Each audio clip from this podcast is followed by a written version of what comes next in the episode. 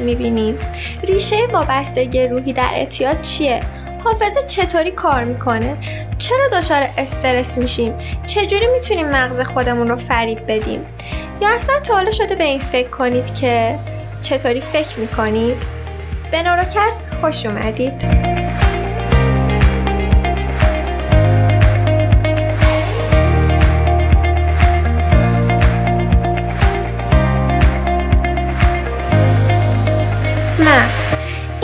توده ژله یک کیلوگرمی که تمام افکار و رفتارمون رو کنترل می‌کنه.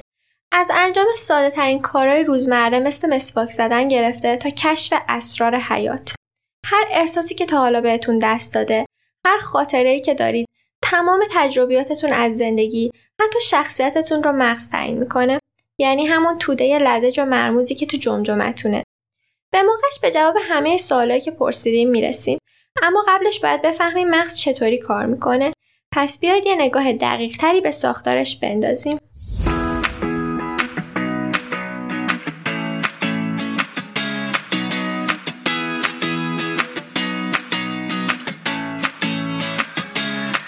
مغز از میلیاردها سلول عصبی تشکیل شده که بهشون میگیم نورون. پیچیدگی ارتباطات بین نورون ها اونقدر زیاده که باورتون نمیشه. هر نورون می‌تونه با هزار یا حتی ده هزار نورون دیگه ارتباط برقرار کنه و به محلی که این نورون ها توش ارتباط برقرار می‌کنن میگیم سیناپس. همین الان که دارید به ما گوش می‌دید میلیون ها ارتباط بین نورونی تو مغزتون ایجاد شده و هر ثانیه‌ای که میگذره میلیون ها ارتباط جدید تشکیل میشه. و می‌دونید چی قضیه رو جالب تر می‌کنه؟ اینکه الگو و قدرت این ارتباطات بین نورونی دائما در حال تغییره و باعث میشه هیچ دوتا مغزی شبیه همدیگه نباشن.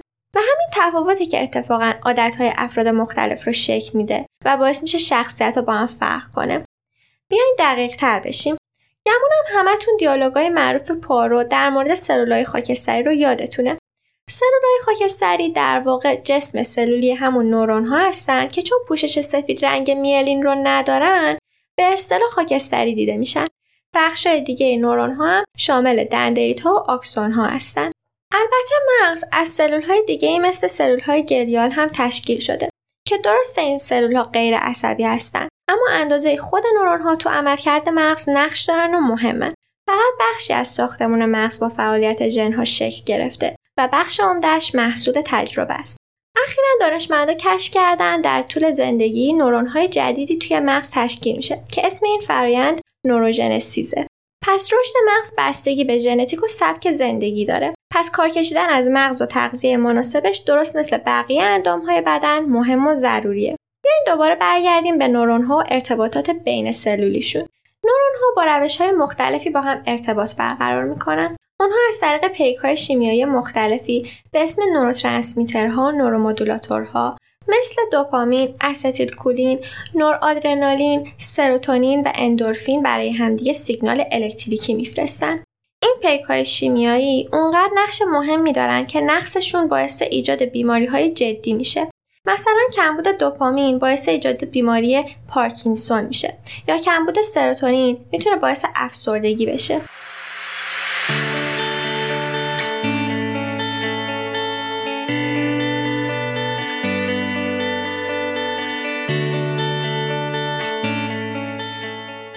همه اطلاعات چجوری به دست میاد؟ چطوری می‌تونیم فعالیت مغز رو ببینیم؟ گفتیم نورون ها به همدیگه سیگنال های الکتریکی میفرستن. این سیگنال ها الگوهای موجی شکل دارن که دانشمندا تو دو دسته آلفا و گاما تقسیم بندیشون می‌کنن. آلفا معمولا برای مواقعی که خوابیم یا داریم استراحت می‌کنیم و گاما برای وقتایی که فعالیم. در مجموع این سیگنال های الکتریکی رو میشه خارج از پوست سر با استفاده از الکتروانسفالوگرام تشخیص داد. روش های دیگه تصویر برداری از مغز غیر مستقیمه. اسکن های MRI، اسکن های توموگرافی کامپیوتری و تصاویر انتشار تانسوری از امضاهای مغناطیسی بافتای مختلف میزان جذب اشعه ایکس یا حرکت مولکول های آب توی بافتا برای تصویر برداری از مغز استفاده می‌کنن. این تکنیک های اسکن بهمون نشون میدن که بخش های مختلف مغز با چه عملکردهای مرتبط هستند. عملکردهایی مثل احساسات، تحرک، میل جنسی، انتخابها، پشیمونیها، انگیزه ها و حتی نجات پرستی. با این حال بعضی از دانشمندان عقیده دارند که ما بیش از حد داریم به نتایج اسکنهای مغزی اعتماد می‌کنیم و از طرفی باید حریم شخصی افراد رو هم در نظر بگیریم. قبل از اینکه روش های اسکن مغز رایج بشه دانشمندا از طریق بیمارایی که دچار آسیب مغزی می شدن کشف می‌کردن که هر قسمت مغز بیشتر چه عمل کردی داره. اصلا میشه گفت مغز اولین بخش سیستم عصبی انسانی که توجه دانشمندا رو به خودش جلب کرد و روش کار شد. مثلا در مصر باستان قلب رو محل آگاهی می‌دونستن و وقتی داشتن پیکر مرده رو مومیایی می‌کردن مغزش رو خارج می‌کردن و قلب رو نگه میداشتن تا اینکه بغرات این سوال رو مطرح کرد که چرا اندامهای اصلی انسان نزدیک قلب نیستن و نزدیک به مغزن و مغز رو به عنوان بخشی که آگاهی انسان باش در ارتباط معرفی کرد سالها از این موضوع گذشت و بعد از اینکه میکروسکوپ اختراع شد در اوایل قرن 19 میلادی آقای رامون ای کاخال برای اولین بار سلول عصبی رو زیر میکروسکوپ دید و تمایزش نسبت به سایر سلول ها رو ثابت کرد. ایشون به همین علت پدر علوم اعصاب شناخته میشن و در سال 1906 میلادی برنده جایزه نوبل پزشکی شدن. تحقیقات پیشگامانه در مورد عملکرد مغز خیلی زیاده که من سعی کردم چکیده ای ازش رو براتون بگم. حالا بذارید داستان یه فرد مشهوری به اسم فایناس گاج رو براتون تعریف کنم. فایناس کارگر راه‌آهن تو قرن 19 میلادی بود که طی انفجار یه قطعه آهنی یک متری به سرش برخورد می‌کنه و طی این حادثه یه بخشی از جلوی مغزش رو از دست میده. البته فایناس از نظر جسمی بهبود پیدا می‌کنه اما اون چیزی که برای همیشه تغییر می‌کنه و هیچ وقت به حالت اول خودش برنمیگرده شخصیتشه و این برای اولین بار به جامعه علمی نشون داد که مناطق خاص مغز با فرایندهای مختلفی در ارتباطند.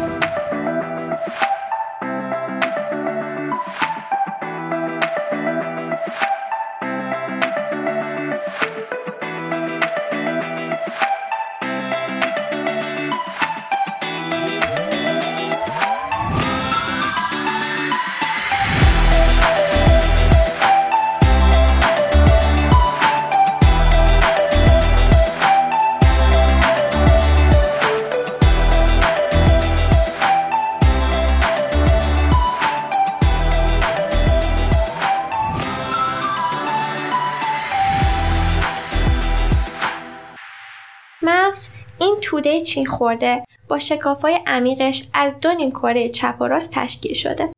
عموما گفته میشه که نیمکره راست خلاقتر و عاطفی تره در حالی که نیمکره چپ بیشتر با منطق سر و کار داره اما واقعیت خیلی پیچیده تر از این حرف هست. مغز از چند لب تشکیل شده مثلا لبهای جلو و پیشونی که اغلب به عنوان پیشرفته ترین و انسانی ترین مناطق در نظر گرفته میشن با پیچیده ترین افکار، تصمیم گیری، برنامه ریزی، کنترل توجه و حافظه سر کار دارن.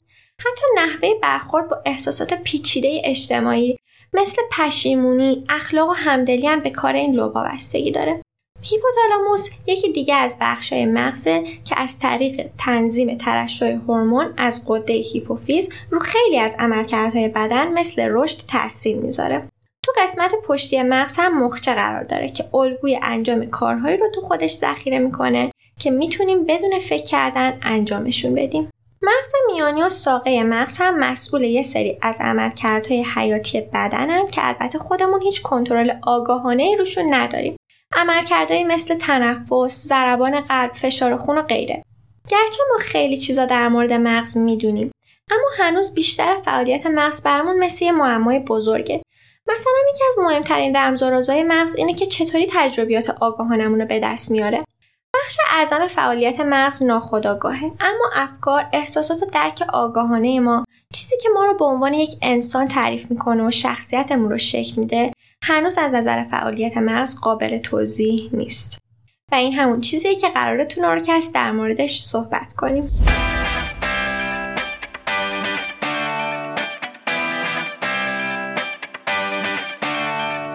اسم من لیلیامه و میزبان شما در اپیزود اول نوروکستم من به همراه دوستم نفس میگردیم و جالب ترین مطالبی رو که تو حوزه نوروساینس وجود داره پیدا می‌کنیم.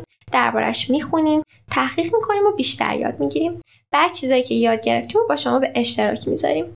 مهمترین هدف نورکست اینه که مسائل به زبان ساده و صمیمی بیان بشن و امیدواریم که این هدف محقق بشه. اگه هنوز اندازه ما هیجان زده نیستید بذارید پنج تا دلیل بهتون بدیم که ببینید نوروساینس چقدر فوق العاده است. نوروساینس در زبان فارسی به علوم اعصاب ترجمه شده. اینجا منظور از اعصاب دستگاه عصبی انسانه که شامل مغز، نخو و سلولهای عصبیه. پس می‌تونیم علم نوروساینس رو علمی بدونیم که تلاش می‌کنه تا دستگاه عصبی رو بشناسه و درک کنه.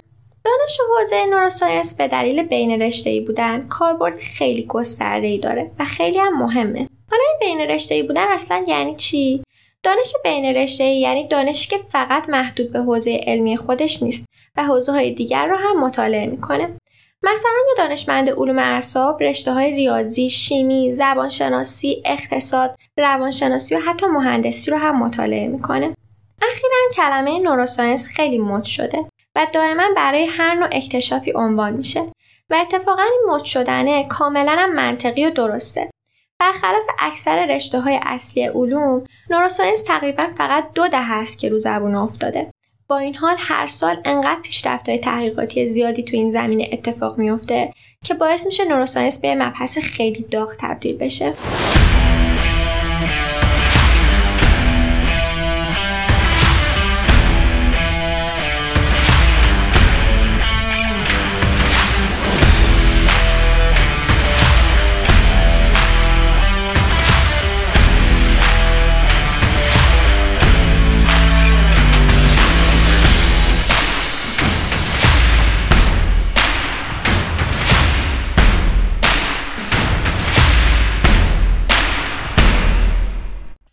حالا برمیگردیم به همون پنج تا دلیلی که گفتیم.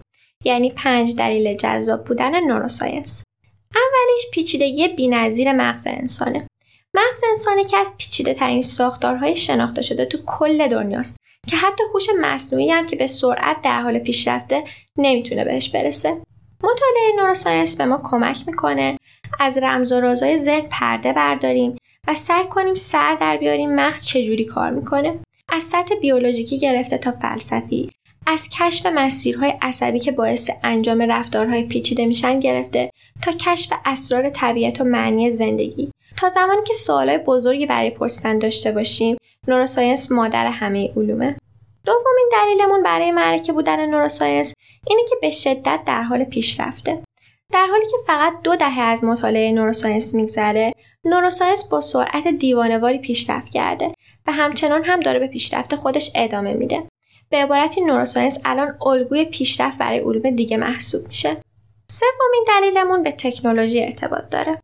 تکنولوژی هایی که امروز استفاده میشن بیشتر شبیه داستانهای علمی تخیلی که دارن تو دنیای واقعی اتفاق میافتن.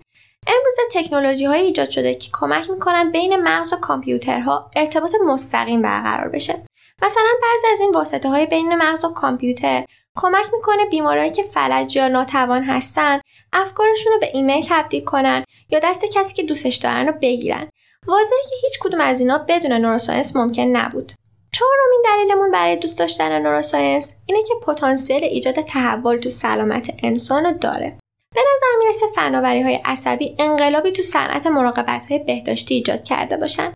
با کمک علوم نوروساینس میشه از خیلی از بیماری ها مثل آلزایمر یا پارکینسون جلوگیری کرد. یا تو شاخه های نوروسایکولوژی که یه رشته بینابینی بین روانشناسی و نوروساینسه میشه خیلی از بیماری های روانی رو درمان کرد و امید به زندگی رو بالا برد.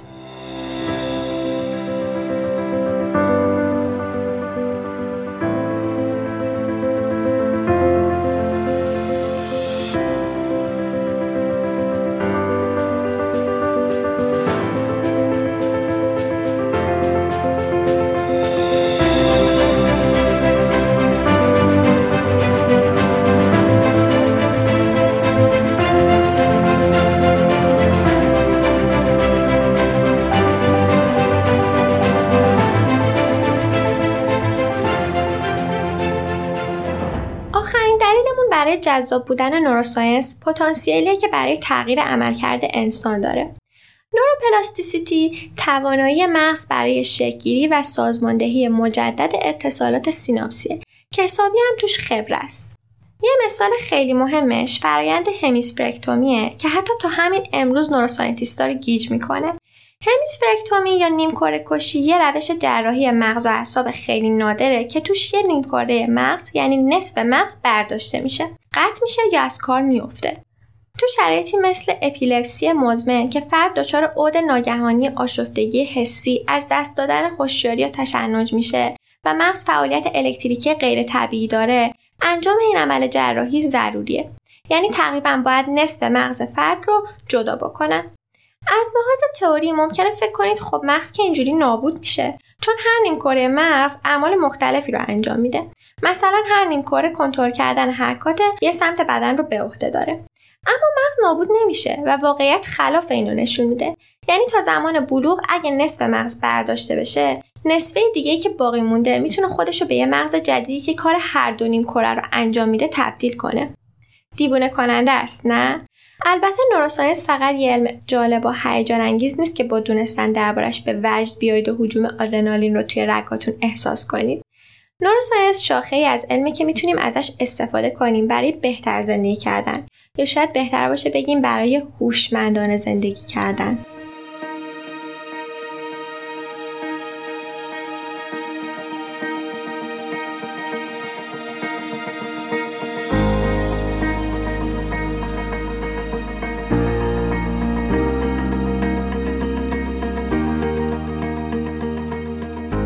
برای کشف دنیای پر رمز و راز ذهن و استفاده از neuroscience تو زندگی روزمرتون هیجان زده اید. هنسفریاتون رو در بیارید و هر ماه منتظر ما باشید.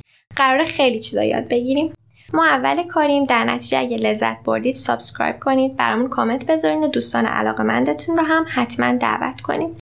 برای ارتباط با ما اطلاعات بیشتر صفحه ما رو در اینستاگرام به نشونی نورکست فارسی دنبال کنید. ممنونم که تو این اپیزود ما رو همراهی کردید.